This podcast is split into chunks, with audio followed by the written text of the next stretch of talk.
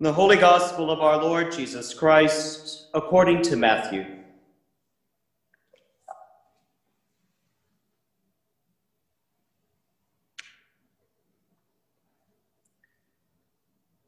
Peter came and said to Jesus, Lord, if another member of the church sins against me, how often should I forgive? As many as seven times? Jesus said to him, Not seven times, but I tell you, 77 times. For this reason, the kingdom of heaven may be compared to a king who wished to settle accounts with his slaves. When he began the reckoning, one who owed him 10,000 talents was brought to him. And as he could not pay, his Lord ordered him to be sold together with his wife and children and all his possessions, and payment to be made. So the slave fell on his knees before him, saying, Have patience with me, and I will pay you everything. And out of pity for him, the Lord of that slave released him and forgave him the debt. But that same slave, as he went out, came upon one of his fellow slaves who owed him a hundred denarii. And seizing him by the throat, he said, Pay what you owe. And then his fellow slave fell down and pleaded with him, Have patience with me, and I will pay you. But he refused. Then he went and threw him into prison until he would pay the debt.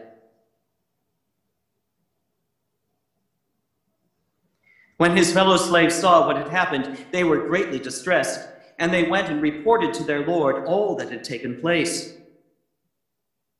And then his Lord summoned him and said to him, You wicked slave, I forgave you all that debt because you pleaded with me. Should you not have had mercy on your fellow slave as I had mercy on you? And in anger, his Lord handed him over to be tortured until he would pay his entire debt. So my heavenly Father will also do to every one of you if you do not forgive your brother or sister from your heart. The Gospel of the Lord.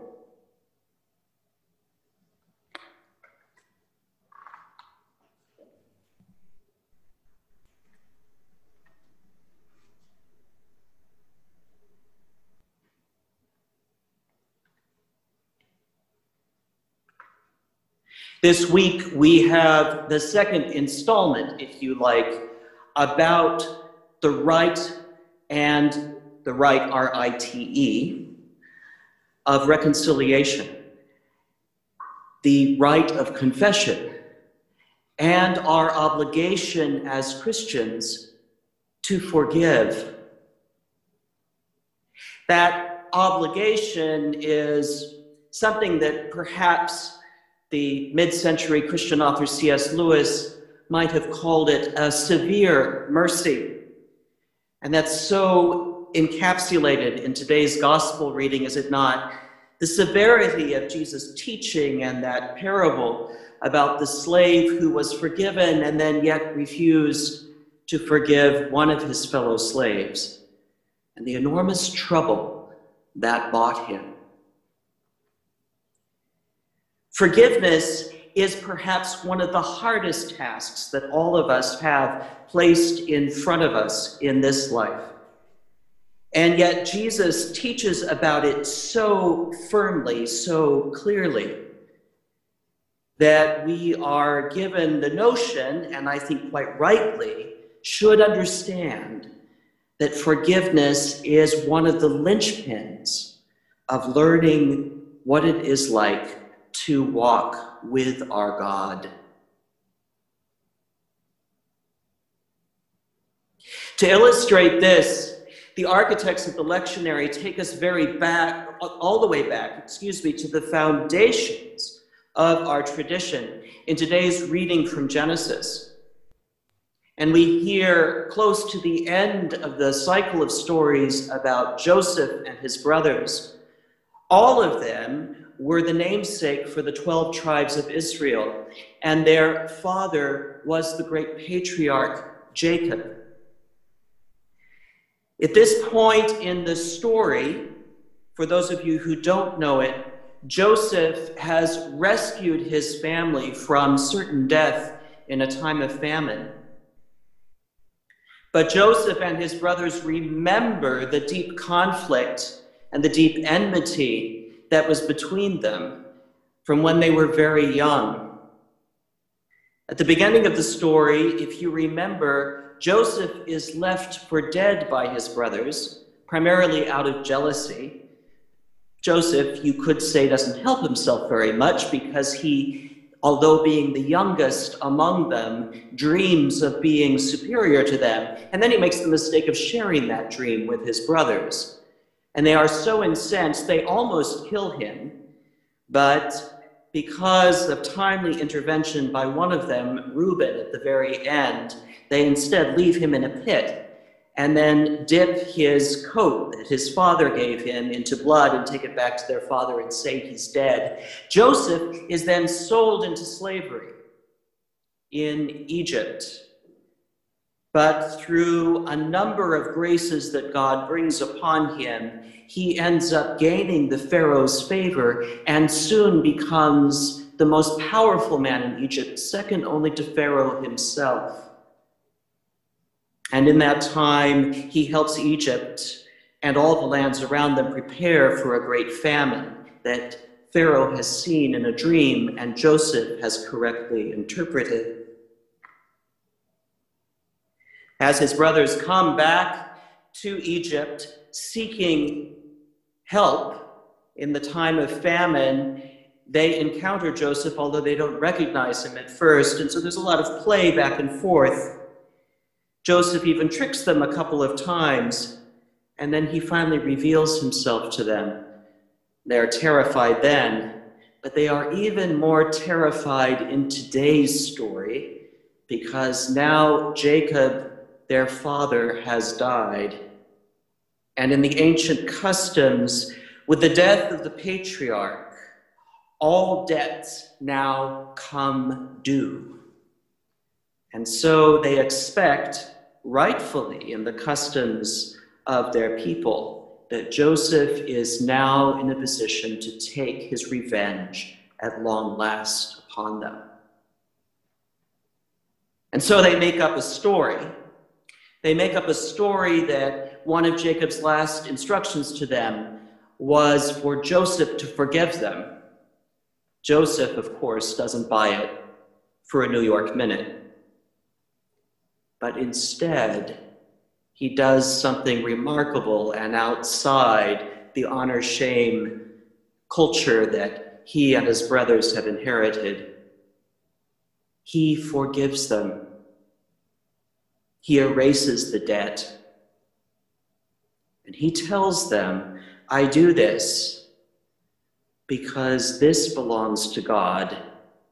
And who am I to set myself in God's place over you.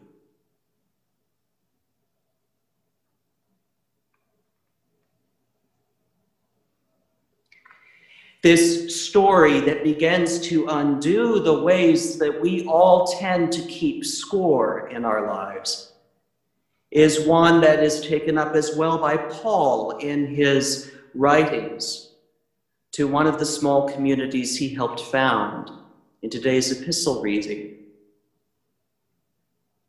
And Paul, in some of the wisest writing he ever puts to paper, and some of the most pastoral writing, talks about the need in Christian community for this small band of disparate brothers and sisters who have laid claim to Christ to learn to tolerate one another's differences, to learn to live with diversity and difference of opinion, to tolerate and, yes, forgive one another in those places where offense will probably be given, if not deliberately by accident, and where it is easy to take offense. Paul, too, knows that forgiveness is key to holding this little band together around Christ. And Matthew, writing a few decades later, brings Peter, the representative of the church, to Jesus to ask this fundamental question How many times do I have to forgive my sister or brother in Christ? And using a figure of speech, Jesus says not seven times, but seven times seven, or 77 times even. Jesus says, You must always forgive. Because Jesus tells Peter and tells us so many centuries later, without forgiveness, the Christian project is dead. It's a radical teaching. Because even as late as towards the end of the first century, people were still keeping score and thought they were justified under the law in keeping score. And you don't have to cut us very deep 20 centuries later to know that we keep score too, and we hold resentments and grudges.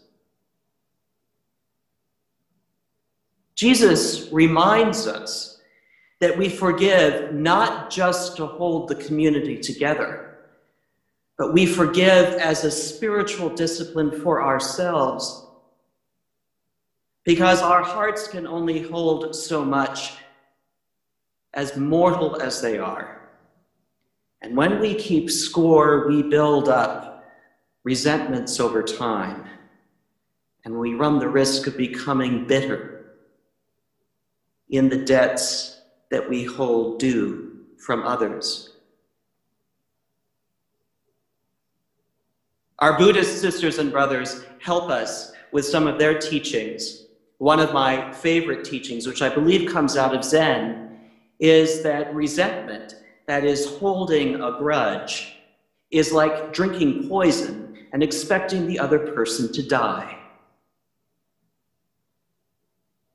What we share in common is the recognition that our resentments and the debts that we lord over others slowly can poison us, let alone poison the relationships between us, let alone poison the community of God's people.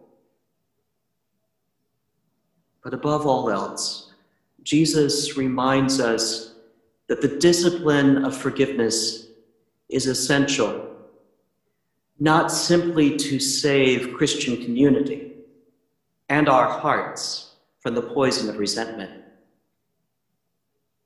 but simply because we were forgiven first by our God, the God we say who loves us and the God who forgives us even before we have asked for that forgiveness.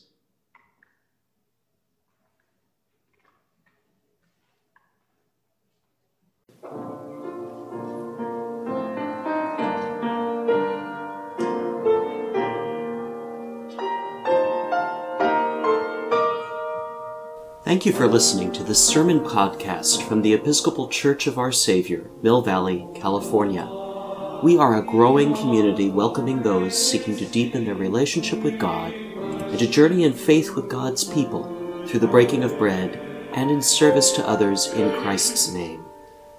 You may reach us by phone at 415 388 1907. Search for us online or visit our website at oursaviormillvalley.org. We wish you God's peace. We hope to greet you in person very soon.